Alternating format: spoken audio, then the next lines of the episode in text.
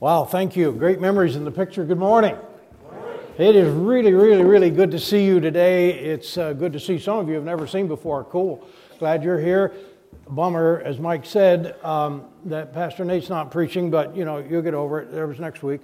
Um, uh, the rest of you, it's uh, awesome to see you again and see what God is doing and hear what God's doing here at Birch Ridge. Uh, it's really, really exciting. Praise God for that. Amen. God is so good. God is doing wonderful, wonderful things. Um, and, and speaking of Mike, um, I'm usually bored to tears with announcements, right? I mean, announcements are just like, come on, except when Mike's doing it. And now I'm always on the edge because you never know what's coming next. And my sense is he doesn't either. right? And, and, and so, so, you know, it's a little scary, but it's always like, well, we'll see. This is going to be a journey, so you actually pay attention. That's a gift.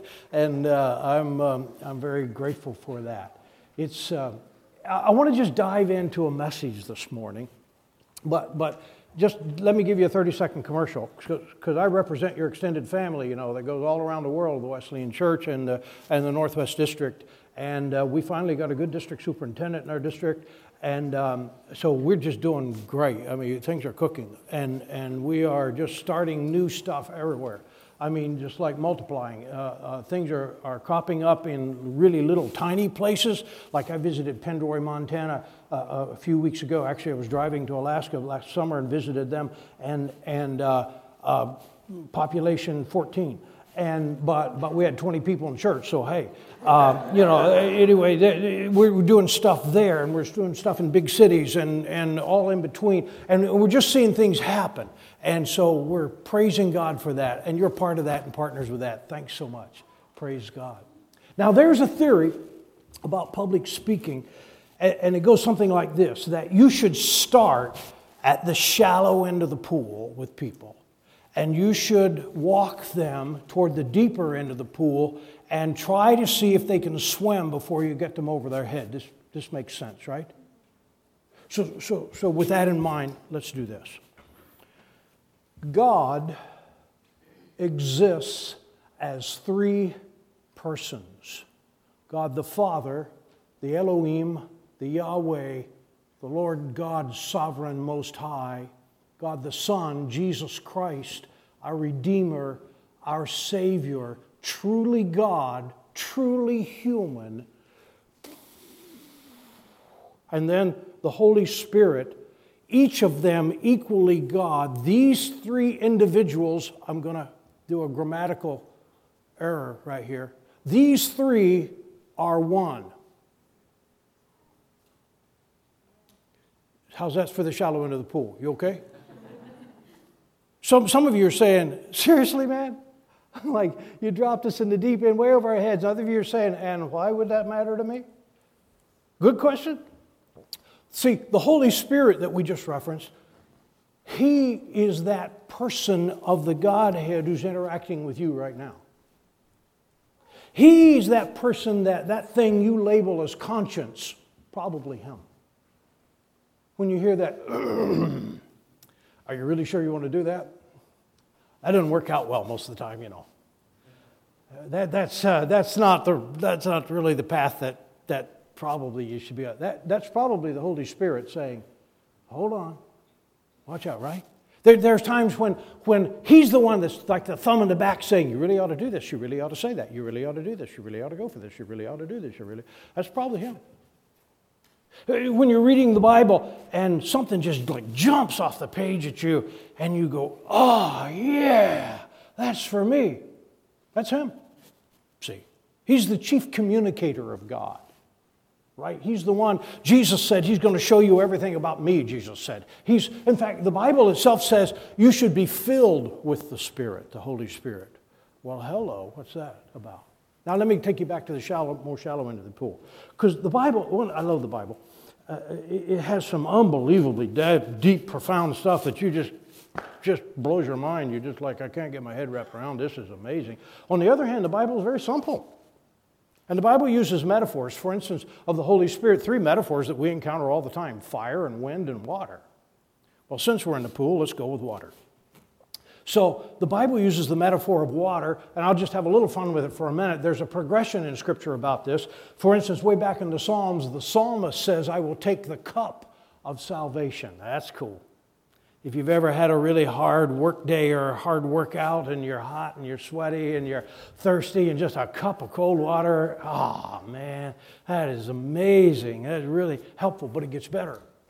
If you go to the right in the Bible, uh, in the prophecy of Isaiah, Isaiah said, With joy I will draw water from the wells of salvation. A well well's a bunch better than a cup, right? You, you, you, it gets better. You go over in the New Testament part of the Bible, in the book of John, in John chapter 4, Jesus is actually sitting on the curbing of a well. Interesting. It's, it's, it's, some, it's around the middle of the day, lunchtime. The disciples have gone into this little village in Samaria to get lunch, Taco Bell, and, and, uh, or something. And, and uh, there's a woman that comes out uh, uh, to draw water. It's kind of an unusual time of the day. And there's been a, tons of speculation about why she's there at, at this time of day. Many people would assume that's because she has, she's been a bit shamed and ostracized because her life has been messed up a bit, uh, quite a bit and, and, and we don't know that for sure. She does seem to have significant influence because later on she brings the whole village out to talk to Jesus. So I'm not just dismissing this whole thing that she's really shunned. Uh, uh, anyway, the, she comes out this rather unusual time of the day, and then it gets, it gets weird. Um, uh, Jesus is sitting here curbing the well, and he, and he asks something that seems quite simple to me. He just says, Can I have a drink? Not a big deal, right? It was a huge deal to her because she lived in a very racist, gender biased culture. Um, and, and there was another factor here, too. So she, Jew, Jesus was a Jew, she was a Samaritan, and they just didn't talk. Uh, and the fact that he would initiate a conversation with her about anything was unheard of. And then she's a woman, and he's a guy. And this is not happening either. And then he's a holy man, he's a rabbi, and her life's a mess. She's gone through five relationships that didn't end well, and she's in one now that's not secure at all. Get the picture? So here's this Jewish man, holy man, talking to this Samaritan woman who's a mess. This just doesn't happen. And she just, it just blows her mind. I, I can't totally identify with her because I've never been a Samaritan woman whose life was a mess. I have had messes, however, and so I can identify a little bit that God would talk to me is just like, seriously? Whoa. So, so anyway, there's this happening. So she, she just says to him, Sir, why would you, this Jewish man, talk to me, Samaritan woman? And, and, and then now Jesus just totally fries her brain he just says, So if you'd have known who it is that asked you the question, you'd have asked him for a drink. And she said, Excuse me? You're on this well curb and you have nothing here to draw water with. You just asked me for a drink, and now you're suggesting that I should ask you for a drink? Huh? So we're going to read it. It's, it's, going to, it's going to pop up here on the screen, I think, John chapter 4. And Jesus answered, If you knew the gift of God and who it is asked you for a drink, you would ask him. He would have given you living water. Next slide, please. Sir, the woman said, You have nothing to draw with. The well's deep. Where can you get this living water? Next, please. Are you greater than our father Jacob, who gave us the well and drank from it himself, as did also his sons and his livestock? Jesus answered, Everyone who drinks this water be thirsty again. Got one more? But whoever drinks the water I give them will never in thirst. Indeed, the water, catch this, I give them will become in them a spring of water welling up to eternal life. Ah, remember we went from a cup to a well? Now we have an artesian well, a spring. Way better. Hello? This is awesome. So when God says, be filled with the Spirit, He doesn't say, bring your cups. Lots of you have cups in this room. Uh, way cool. Um, um, he doesn't say, bring your cup and let me fill that up for you. We, we used to, uh, I'm, I'm old, uh, like really old. And, and so some of you have never heard this phrase, but it was kind of popular when I was quite young. And in fact, there was a song out, Fill My Cup, Lord. I lift it up, Lord. Some of you have heard that song. not that good, but anyway, you, have you've, you've heard that song. Uh, uh, and, and there, was a, there was a phrase I, I used to hear pastors uh, sort of, you know, intro service. I hope you've come today with your cups right side up, they'd say. Well, you get that, right? You, you come in a receiving mode, you come in a receptive mode. I, I quit saying that be, when I heard an old pastor one time say, no, no, no, no, no, no. Throw your cup away and take a spring home with you. Well, hello, that's a lot better. Are you with me? And that's precisely what Jesus is saying to us. You, you, see, you see, you see, religion in, in North America oftentimes is like that. We, we get our cup, we get our, some of us even have a Yeti. And, and, and so, you know, we bring it and, and we come in and we say, Here, uh, worship leader, here, pastor, fill, fill my cup. Because I live in a, in a, thirsty world and in a dry world, and I just barely made it here. And, and if you could just fill this up, fill it to the brim. And I've got this, I've got this lid, and I, and I can keep it cold till Wednesday, and, and, or hot or whatever, uh, uh, you know, whatever you got. I'll take it and, and, and fill my cup, and I'll sip on it through the week. Now, if I miss next Sunday, I'm just toast. You catch the metaphor? See, we, we do that a lot of times. And I'm not in any way saying or suggesting it's not important for you to come and not, not but here's the deal. By your being here, it's not so much you get your cup filled, it's just you enlarge your capacity for God to flow into you and through you. Because God wants to say to you, take the lid off your Yeti. In fact, save it for your hikes. You don't need it with me. I want to be in you a spring of water living up. There's two key things I want to highlight, and then I got to move on this. But the key, key thing is this I want to be in you a constant supply. Not just every once in a while you get filled. In fact, that command I referenced earlier, be filled with the Spirit, is really better translated this way be being filled with the Spirit. I want to be a constant supply within you. And it's not dependent on external sources. What if Pastor Nate has a really bad day? I'm sure this doesn't happen, but I mean, he's just like off. Did not bring his A game, just, just, just not off, right? And you come and you go away, well, bummer. God, I brought my cup. Thanks, man. But bummer. Empty cup, right? See, you're, you're just in a heap of trouble. And God says, We'll allow Nate to have a bad day every once in a while. But I will be in you a spring of water welling up to eternal life. Always. God never has a bad day. God always is on his A game. Uh, understand that. So God is saying, yes, it matters that you're in context and community and fellowship. There's a, there's a hundred good reasons why that matters. It really, really matters. But you're not dependent on spiritual life on external inputs. I'll give you an internal source. I'll be a spring of water welling up from the inside. Amen? Got it? But, but, but it gets better. It gets better. Let's go to John chapter 7. And, and, and let's bring up John chapter 7, verse 37. And let, us just read this, because it's Jesus talking on the last and greatest day of the festival. Jesus stood and said in a loud voice, Let anyone who is thirsty come to me and drink. Whoever believes in me, as scripture has said, catch this, rivers of living water will flow from within them. What's he talking about? Ah, by this he meant the Spirit, whom those who believed in him were later to receive. Up to that time, the Spirit had not been given since Jesus had not yet been glorified. So we've gone from a cup to well to a spring now to rivers of living water. Jesus said, If you're thirsty, come to me to drink.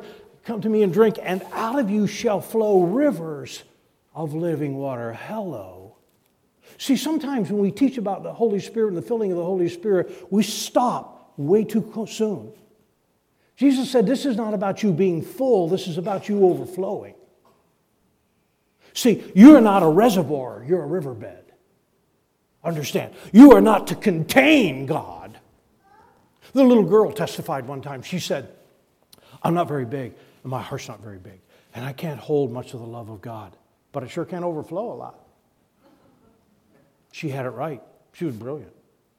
You understand that? Who in this room has the capacity to hold much of God? Come on.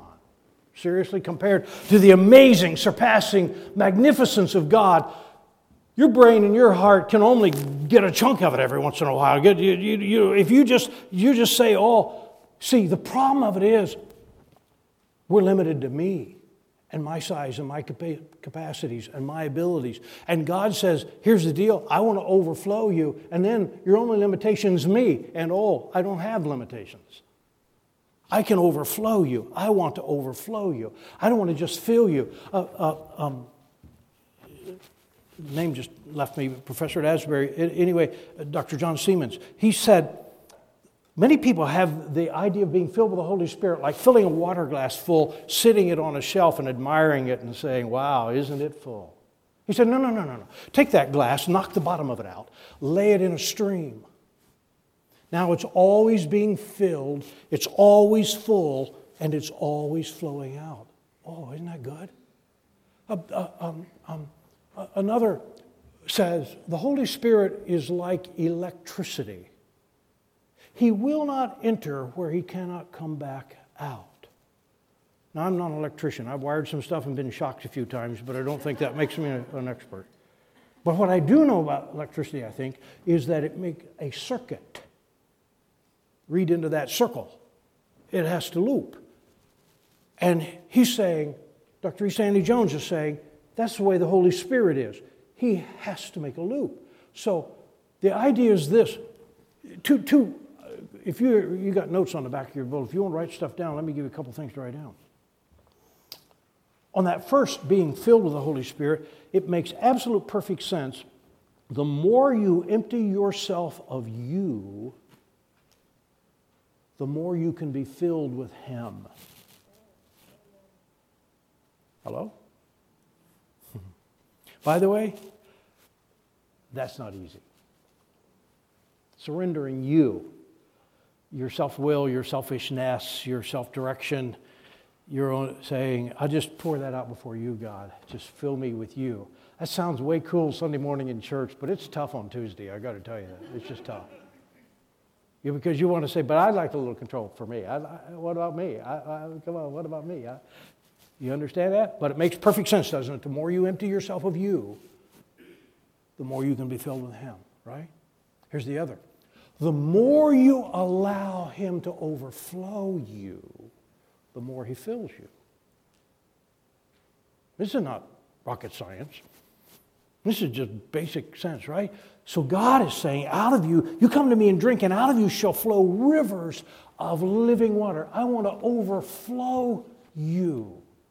The Bible lists for us gifts of the Spirit. I'm not going to enumerate those today, but but many gifts of the Spirit. Each of us is given a different kind of a gift. The Bible lists for us fruits of the Spirit, starting with love, joy, peace, gentleness, etc. And, and, and God is saying, I want to overflow your life so that your giftedness is overflowing to touch the lives of others, but more importantly, so that the fruit of who I am, the fruit of God, starting with love, joy, peace. So that just overflows you. See, one of the questions then should be of our lives not, am I filled with the Spirit, is if, uh, am I overflowing with the Spirit? How's, what's the overflow of my life? What's that happen? There are two key reasons why overflow is really, really important. One is to, uh, I'm going to use the words fresh and fruitful. Fresh, but, but as in fresh water source, as in a pure source, as to keep us pure, to keep us clean. So I got to ask a question. Anybody in the room ever lived in West Virginia or from West Virginia? Anybody? This will make this easier. uh, Esther and I uh, were privileged to spend six years in uh, West Virginia pastoring there. And it's actually a beautiful, beautiful place. It really is. Mountain state. Uh, uh, quite unlike Alaska, in that West Virginia does not have a natural lake or pond in the whole state is just steep, uh, rivers and streams and stuff, but no gathering spots. It's just, it's, uh, it's, it's spectacular, beautiful. Now, it's not Alaska, but, but you know, um, for eastern United States, it's, it's amazing. Um, and there's awesome people there, and I have really good friends there. And, and having said all those nice words, there's some people there who aren't, let's see, uh, tidy. Now, this is not unique to West Virginia, of course. I've seen some of this in Alaska, by the way. so by that I mean there's, there's places where there's just a lot of junk around. You get the picture, right? Well, we, we moved in there and, and we lived on a river like, like right there is the river. And when it floods, it's like right here is the river. And so we'd just been there two weeks and had a major flood. And I did not know there were that many white one gallon plastic jugs in the world. You were just never out of sight of them, or many of them just floating down the river. Like there, they go. And an amazing array of other kinds of junk just was floating down the river. And we were sort of marooned and, and not much of a life, so one of the things we did was plink at the jugs uh, on the way by. That was interesting. Um, um, you know, better in a video game, so there you go. Uh, um, the other thing, Esther and I were up one morning uh, early and uh, watching junk come down the river. We didn't have a life. And, and we see this rather nice looking couch come bobbing down the river. And Esther says to me, look better than ours. And, and and she said to me, Why don't you get the canoe and go out and, and, get, and get, that couch? And I, I, I, laughed too. And I had a thought, of a really good comeback. I said, Well, I would, but, but there's no matching chair. Guess what? I swear, here it came, right? you down the river, the matching chair. We missed out on a whole set, you know. Um, so I had, I had this theory. I had this theory that God says, I've made this beautiful place, this amazing place, and people just junk it up. And so every spring I'm going to flood it. And I'm going to wash it into, we lived on the Coal River, into the Kanawha River, into the Ohio River, into the Mississippi River, and it'll take it down to New Orleans and they'll build a city on this junk. I forgot to ask if anybody's from New Orleans, I'm sorry. Uh, that's just a fact, though. But anyway, come back. We live in a culture, ladies and gentlemen, with a lot of junk and gunk in it right? Many of us carry devices that have junk and gunk readily accessible. We, it's not like, I mean, you just can't go anywhere. You, can, you listen to bunch, anything, and you're, you're being bombarded by uh, uh, uh, corrupt worldviews and, and all kinds of things that, that, that come into our lives that distract us, dissuade us, or downright evil. But just don't just blame our culture, by the way, and our devices and whatever uh, most of the time we get, we get into the act of helping out with collecting junk and gunk. Hello. I mean, either we don't rebuff it or we think, huh, that's interesting. I should look at that for a while. Or, or have you ever been, you're watching something, think, I really shouldn't be watching this. And a half hour later, I really shouldn't be watching this. I know how that works because I've done that. Are, are you with me? I mean, we, we, we, we get into that we, we have this junk and gunk. What I'm saying to you is we need the overflowing of the Holy Spirit in our life to flood this stuff away. We need God to correct this. We need God to cleanse this. We need God to wash us. We need the overflowing of God in our lives. That makes sense? The other thing is that we need to be fruitful. The, whole, the, the overflowing causes that fruitfulness to occur in our lives. I think we have a map. Can, can we have that put on string? I, I, want, to just illustrate this from the geography. This is the land of Israel. And, and uh, the Bible's mostly focused around Israel, some in Egypt, etc., but a lot, a lot around Israel. And there's a, this is a, a great example. Let, let me talk about it. On the very top of that map, the north part of that map, you see the Sea of Galilee, which is a beautiful, beautiful lake. Farther north than that are the heights, like the Golan Heights uh, that, that get in the news every once in a while, Mount Hermon, that's snow capped uh, quite a bit of the year, etc. And from that, a variety of streams and tributaries flow into the Sea of Galilee. I've had the privilege of being on it. It's a beautiful, beautiful lake. It's, it's uh, full of fish. Uh, most of the disciples uh, were commercial fishermen on this lake before they followed Jesus. Uh, around it, especially on the Israeli side of it, is just, just lush farmland. It's just beautiful. It, it, it's amazing in this desert landscape around it, but, but that is a gorgeous place. Uh, follow, uh, the south end of that you see flows out of it the Jordan River. And again, that is a vivid splash of green across the Jordan River Valley, lush and productive and fruitful uh, as you make your way down. And the bottom of that, you can probably read it, is another sea called the Dead Sea. Wow, is it aptly named? Unbelievably dead. Stinks. Uh, doesn't stink as much as you'd think because even bacteria can't live in there very much. It's, it's, it's uh, so salty you can't sink, they say. I, I was offered a chance to try it, but it Didn't seem like a good idea to me to get in there. Um, I mean, it's just awful. Uh, I've never been to the moon, but the area around it down there looks like a moonscape to me. I mean, it's just you think, man, there's nothing alive around here. This is so dead. Here's a curious fact that the same water that flows into the Sea of Galilee, the same water flows into the Dead Sea. Interesting. Same input. Got that? Yet one is so full of life and gives life and fruitfulness to everything around it, and the other is so full of death and nothing benefits from it. Huh? What's up with that? Same input. Oh, the key difference is the Sea of Galilee takes in a lot of water and gives away a lot of water. It continually overflows. The Dead Sea takes in a lot of water and gives up nothing. Now, I know there's evaporation, don't get too scientific on me here, but I'm just saying no overflow. Get the picture? See, see, I, I, I've, I've, people can be that way. Sometimes we just absorb, receive, take in, but we don't overflow. Instead of being fruitful, we're fruitless. And, and it's awesome for us to take in, it's awesome for us to receive. But God says, I really want you to overflow. That's what I'm all about, is having you overflow. I want you to overflow. I want you to overflow. I think at the bottom of your notes there's a, there's a question of what, what words do you remember. I really hope one of the words you remember is overflow.